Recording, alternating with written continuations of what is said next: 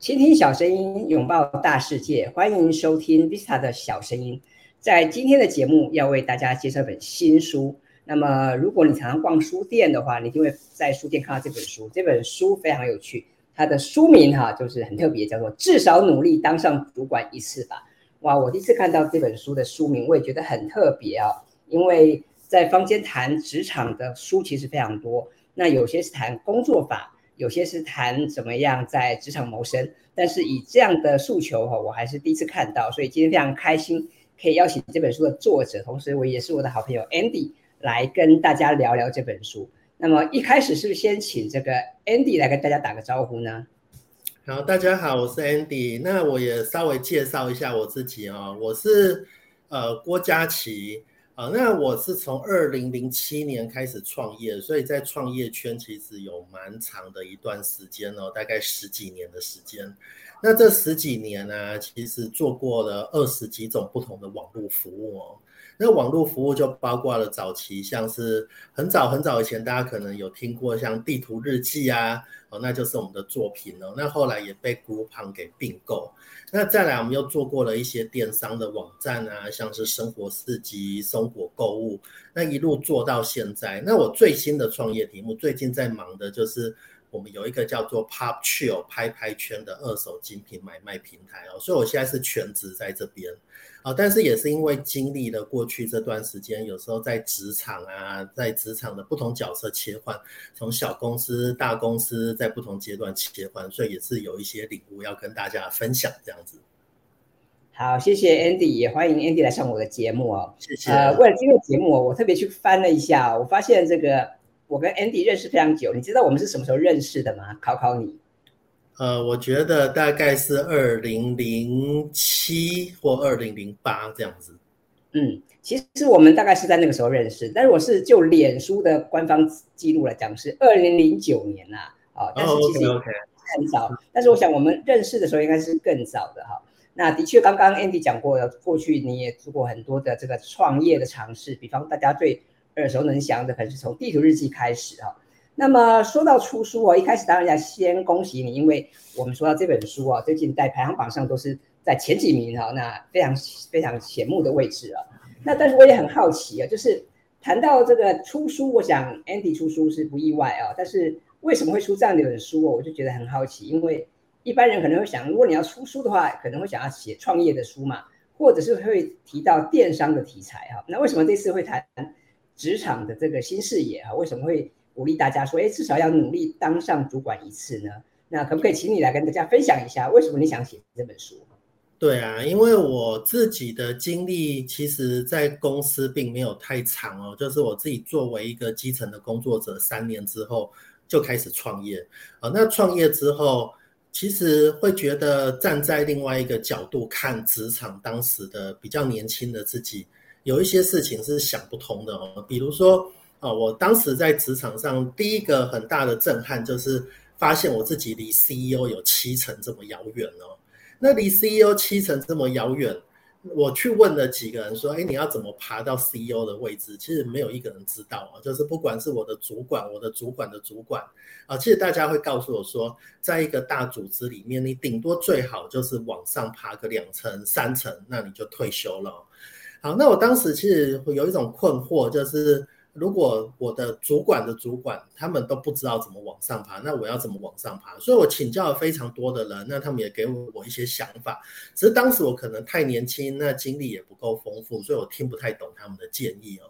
那一直到我自己创业，也算是当了小老板之后，回头过来看，我就知道哦，原来在金字塔往上爬是有几种方法的哦。那这些想法其实。如果对于年轻人可能会有一些帮助，也包括对我自己，我有两个小孩，那我自己小孩也许未来也会有一些帮助。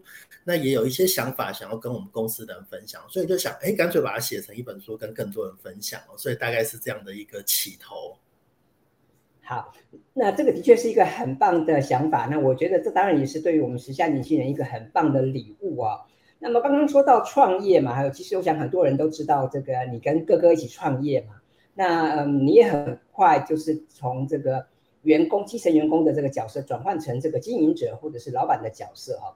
那我们来说说哈，为什么你要鼓励大家设法当上主管呢？因为以往当然我们觉得说，哎，我们要努力的往上爬，但是现在这个时代哈，很多人也觉得说，我不一定要当主管啊，我躺平或者是我选择小确幸，好像也蛮好的啊。那那你怎么看呢？每个人都有自己的选择哦，所以如果你不想当主管，我觉得没有人可以强迫你当主管，而且你也不会快乐哦。但是我自己从古至今哦，就是我小时候啊到长大的过程，其实我没有想过要当主管哦，因为我的个性其实我自认，如果贴上一个标签，就是我自己没有这么适合当主管，因为我小时候是一个很极度内向的人。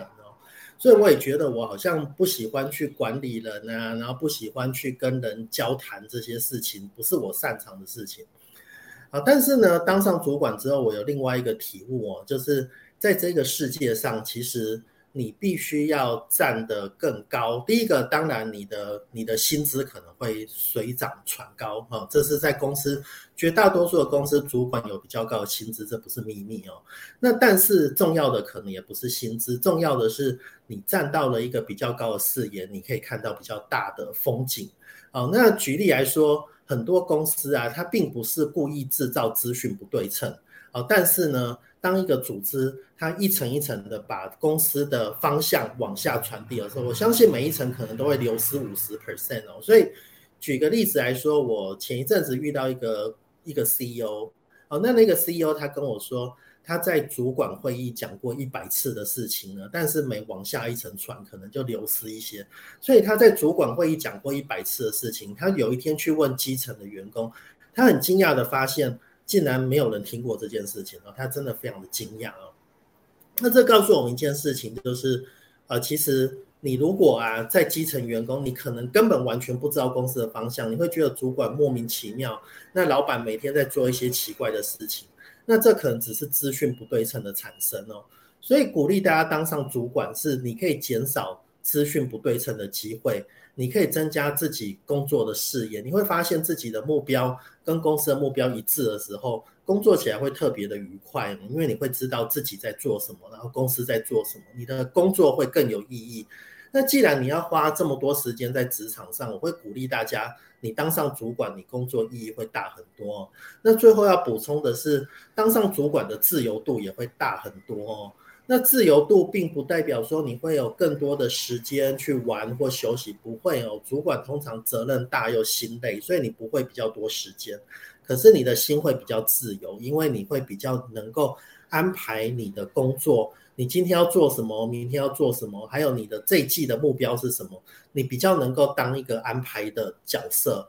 那这个自由度高的时候，我觉得整个心境是更快乐，然后心胸很宽的，所以。我觉得不需要为自己贴上标签，说，哎，我不想做这个，或者是我不能够做这个。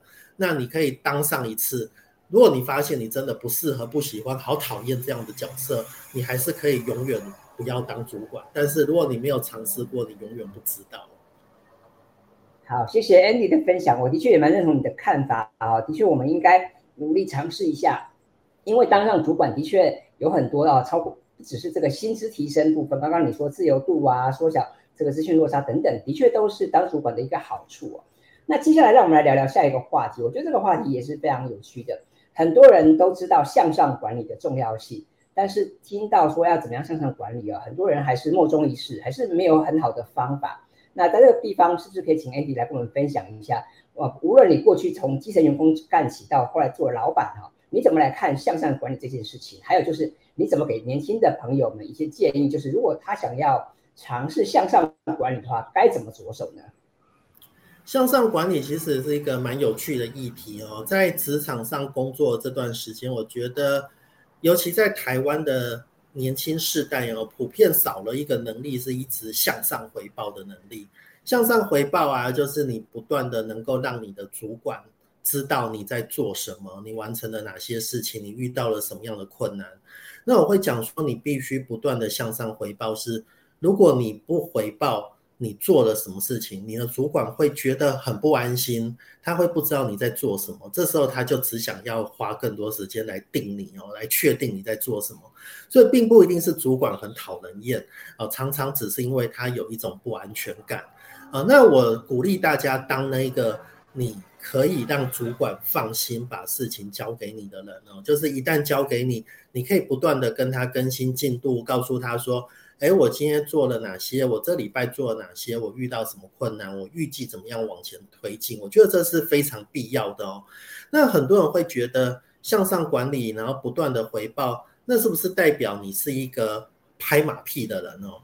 好，那向上管理跟拍马屁啊，我觉得只有一线之隔哦。那那一线之隔，其实比较是在于你尊不尊重你自己的专业哦。那有一种人呢，他就是说，主管讲什么就说对对对，主管英明哦。这个我觉得叫做拍马屁。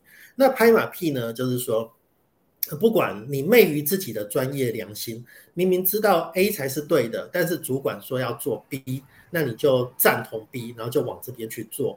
好，这个就是你有点昧于自己的专业，我觉得是有点可惜的，因为这样的这样的 personality 啊，在职场我觉得是站不久的。那比较好的做法，我会建议是，呃，你必须要能够呃尊重自己的专业。主管今天讲 A，你觉得不对啊，这不是一个对的做法，你还是应该要尊重自己的专业，提出你自己的专业可能是 B 来反驳主管。哦，但是呢，你可以跟他辩论，但是不要忘记了他是你的主管，所以最终的决定他要为这个决定负责哦，所以你必须要能够尊重主管最后的判断，那能够执行出他的决定，哦，那这就是尊重专业，这就是拍马屁跟向上管理的差别哦。那最终来讲，我觉得向上管理是重要的，是因为如果你可以当主管身边放心的那一个人，你会发现很多时候啊。主管会更放心的把更多的事情交给你，以外，你也会在团队有一个比较好的地位哦。那这个地位啊，其实也是潜在的主管人选哦。就是未来主管如果有出缺，有这样的职务机会的话，往往是那个在主管旁边让他最放心的人，是可以得到这样的机会。那所以，如果啊，你花了一百分的力量在工作，一百分的力量在追求你把事情做好。但是你只花了比较少分的力量在向上管理或者同侪管理，我觉得是蛮可惜的，因为往往有好的机会，并不一定是那个最认真的人得到，往往是那个能够让主管最放心的人得到这样的机会，所以还蛮鼓励大家哦，你真的要学一学如何向上管理。好，谢谢 Andy 哦，Andy 在书上有提到说要尊重自己的专业嘛，好，但是我们也要尊重主管的判断。我觉得这句话的确说得很好。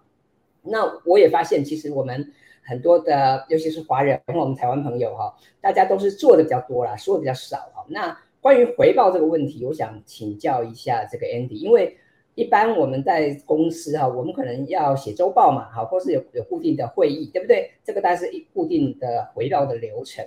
但是刚刚你提到说要主动的向上回报嘛，那么。嗯，可能有些人就不知道说，那要怎么去拿捏这个回报的分寸，或者除了像写周报啊，或者是周会之外哈，那还有什么方式可以回报呢？可不可以请 Andy 也帮我们举几个例子？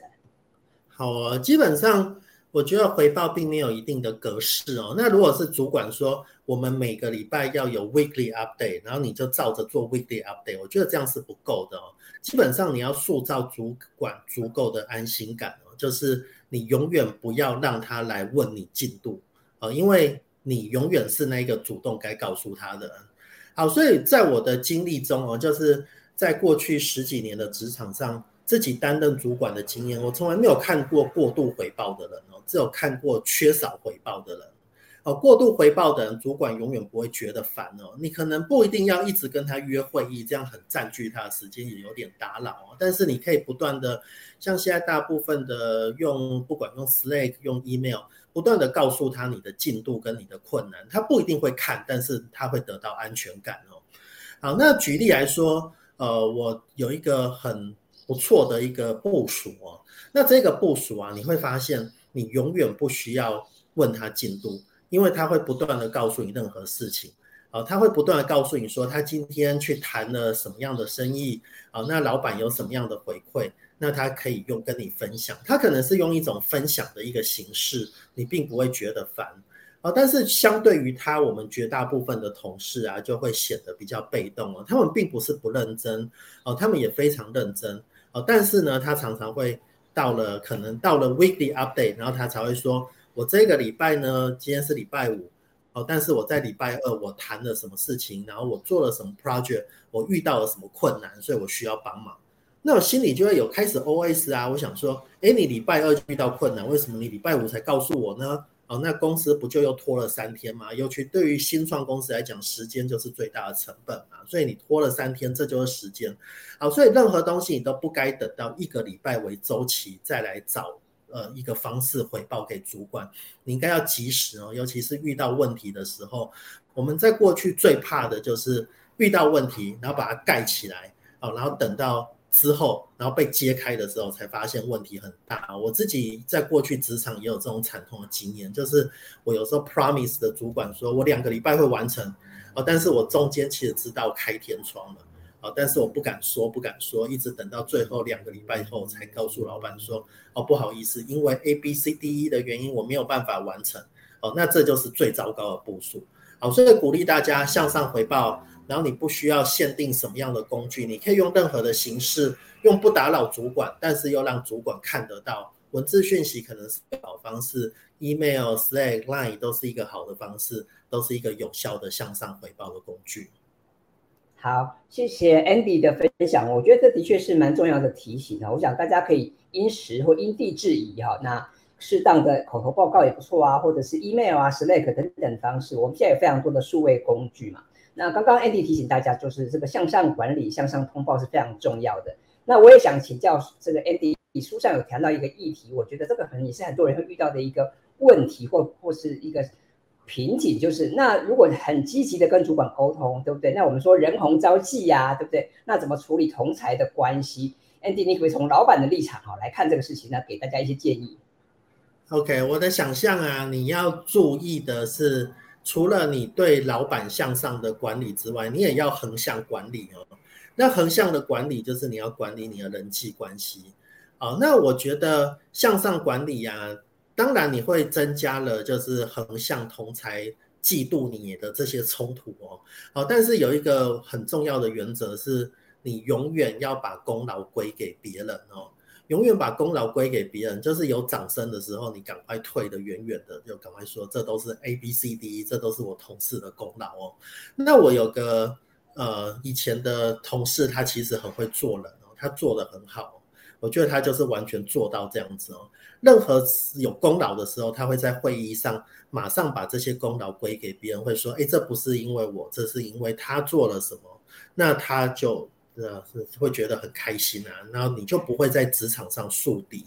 好，所以有责任的时候，你应该勇于承担哦。就是大家不想做的时候，你应该赶快去背那个事情啊。但是当大家有掌声的时候，你应该退得远远的。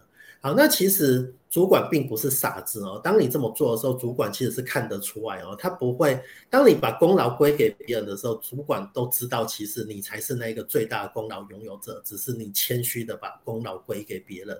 好，但是在这个动作来看，主管看起来很舒服，你的同事看起来也很舒服，但是大家心里都知道你是这一个 project 最大的贡献者。好，所以其实横向是重要的，那直向也是重要的。那当两个都做得很好的时候，我觉得你在职场上一定会有很好的表现。好，那这的确是非常棒的建议哦。所以 Andy 提醒大家，我们不但要向上管理哦，横向的这个沟通连接也很重要。那当然，你说要跟同事打好这个人际关系，不是只有请客嘛哈？你要跟大家 是是只有发挥团队精神哈，你要把功劳归给大家哈，然后责任要自己勇于承担。我觉得这的确是很好的这个打打造人际关系的一个。方式哈，那刚刚说到人际关系的培养，这当然也是职场软技能的一环嘛，哈，所以接下来我想就请 Andy 来跟我们聊一聊啊，就是我们刚从这个向上管理开始说起，那要怎么样修炼你的职场软技能哈？那么也是不是可以请 Andy 来跟我们分享一下，有有哪些面向你觉得大家可以稍微注意一下？我觉得其实几部分呢，第一个你自己要精进你自己的能力哦。那再来，你还要修正的是一些你自己的工作态度哦。那你自己的能力来说，我觉得，呃，在这个时代其实变动的蛮快的哦。那你可能学校的保鲜期是有限的啊，你在学校学的东西，可能过了三年五年就慢慢失效了。所以你到职场上，你会发现，你慢慢的学习，那你学习会遇到瓶颈哦。那学习遇到瓶颈之后怎么办呢？你是要换工作吗？但是你又不该换工作换的太频繁，所以有一个建议是，你可以再去做横向的学习哦。横向的学习就是你去学习一下别人的技能哦。就是我今天在 A 这个职务，但是你们团队里面会有别人，那别人会有请假的时候，所以我觉得有一个很好的学习机会是当别人的职务代理人哦。职务代理人就是别人出缺的时候。你能够顶替他，所以你平常就要学会他的工作。哦，那我之前有一个朋友，他就是当了好多个人的职务代理人哦，所以他变得非常厉害，因为他把周围的人的工作全部都学会一轮。那最后呢，公司有主管缺，当然就是找他啊，因为他最熟悉这个部门的业务。哦，所以当职务代理人其实也是一个很好的学习方法哦。那我自己本身的话，也会经过了工作了十年之后，可能会有一些倦怠啊。那这些倦怠感产生的时候，自己可能就会听一些。呃，课程线上课程，例如说 Coursera 的线上课程啊，那甚至会回到学校去上课。那我在几年前也回到 EMBA 的 program 去上了两年的课，我觉得这些都是有助于充电。你不管是对于工作技能上的实力有提升，那另外也是你多跟一些人接触之后，你会有一些不同的人生的启发。那这些启发可能都蛮有帮助的。好，那软技能的部分，我觉得还有一个很重要的，就是大家往往比较忽略的是工作职场的人际关系哦。以前我自己在工作的时候，我常常是职场上的独行侠哦，就是自己跑去吃饭，然后自己跑去做什么事，然后自己觉得做得很好，所以我觉得我工作做很好啊，一百分哦。但是呢，我可能没有太重视人际关系的部分哦。有一天，我的主管就跟我说。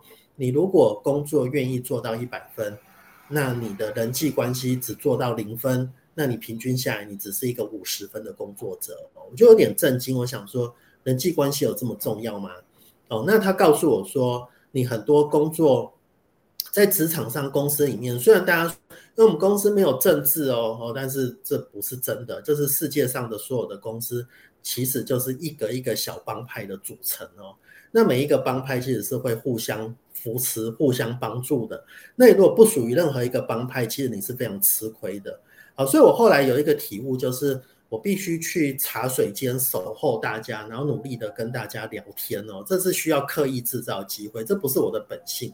好，所以我在美国工作的时候，后来甚至我会在前一天想好，我要在茶水间跟大家讨论哪些话题，聊什么事情，聊你的小孩，聊你的狗，聊你周末去做什么事情。那努力跟大家制造话题，做这件事情，我发现我开始有一些盟友哦，就是诶，我开始真的可以有一些人，他愿意帮助我，哦，那愿意跟我建立一些工作以外的私交之后，会发现工作也推行的比较顺利，就是有时候。大家真的不是这么客观的在职场上理性的生活哦，大家是因为哦，你是我的朋友，所以我支持你的提案，因为你帮助过我，所以我支持你的提案。哦，所以我认为职场的人际关系其实是一个重要的软实力哦。你除了你的工作应该要做好之外，你自己的那一部分的人际关系能顾好了之后呢，你会发现工作推行会顺利很多。的确哈，Andy 说的很对哦，就是我们每个人的确要加强自己的专业技能，但是除此之外哈，软技能的部分也不能偏废。所以像人际关系哦，我觉得也是非常重要的。那特别是 Andy 从过去从基层工程师到现在是呃创业的老板，我想这个你这一路走来哦，你的经验应该是值得很多人去参考的。那我们今天非常开心有这个机会可以邀请 Andy 来分享他的新书，他的书名叫做《至少努力当上主管一次吧》。我看到这个书名，我就觉得很想要打开来看一看啊，尤其是看看这个这本书啊，可以看到 Andy 过往的一些工作经历跟他的一些心得，我觉得是难能可贵的。因为通常我们看到这类职场的书，很多都在讲大道理，但是比较没有一些现身说法的部分。我觉得这次非常开心可以看到 Andy 整理出他自己过往的一些经验，也包括他过去在念台大 EMBA 得到的一些心得，我觉得这是非常棒的哈。那最后是不是可以请 Andy 给我们听众朋友一些建议呢？尤其像最近这几个月啊，AI 哦，我想大家这个感就是感受非常深哈。那可不可以请你也给我们几个小建议？好啊，我觉得第一个想法是你要努力让自己在职场上的思维跟主管一致哦。就大部分人工作都觉得老板莫名其妙，然后常常在背后骂老板啊。好，但是呢，如果你要在职场上有一条光明的路，那你最好跟老板的思维是一致的。那跟老板思维一致，包括了你可能找工作的时候，你要努力找到一个跟比较容易跟老板思维站在一起的工作。那举例来说，你可能去加入新创公司就是一个机会，因为你跟 CEO 可能可以比较接近的共识。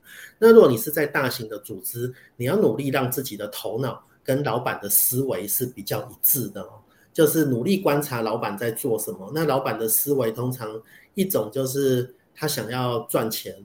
一种就是他希望可以帮公司省钱，哦，所以世界上的老板其实都是一台很非常灵光的绩效计算机哦，他计算出，好，我这样做的话可能对公司比较好。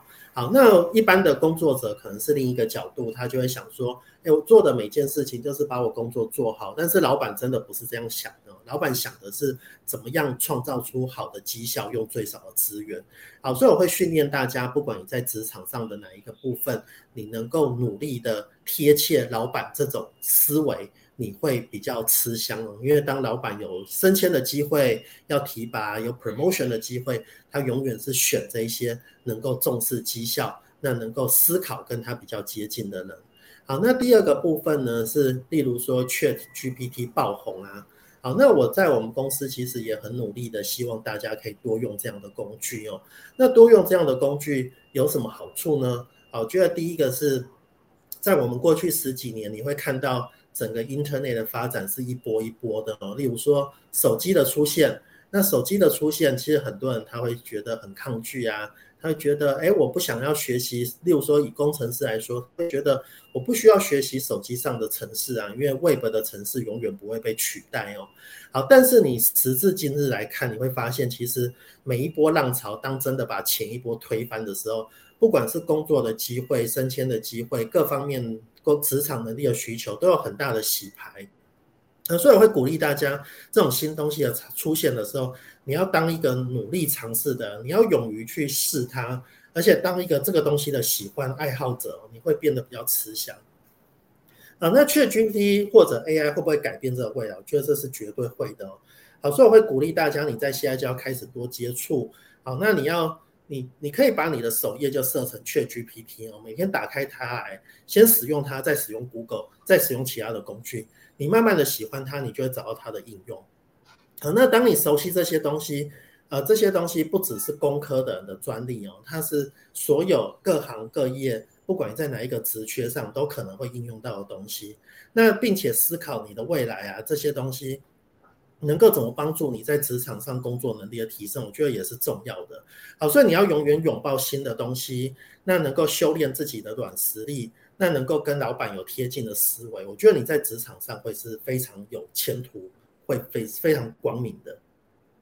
好，谢谢 Andy 的分享。我想刚刚 Andy 提到几个重点啊，第一个就是我们要有成长思维啦，然后再来可能我们要有空杯的心态，所以我们要勇敢的去尝试新的事物，不要害怕。那么我们也要我们要与时俱进，要跟上这波的浪潮。再来就是我们除了与时俱进之外，自我提升之外，我们可能也要去思考。我们要怎么样跟老板的思维同步啊？我觉得这个也很重要。我们要跟上公司的步伐，我们要跟上老板的想法。我们不能只是呃默默的工作，或者一边抱怨老板很猪头，但自己就不做一些改变，这样是不行的哈。所以今天真的非常开心，可以邀请 Andy 哈来跟大家聊聊他的新书。他的新书的书名很有意思，叫做《至少努力当上主管一次吧》。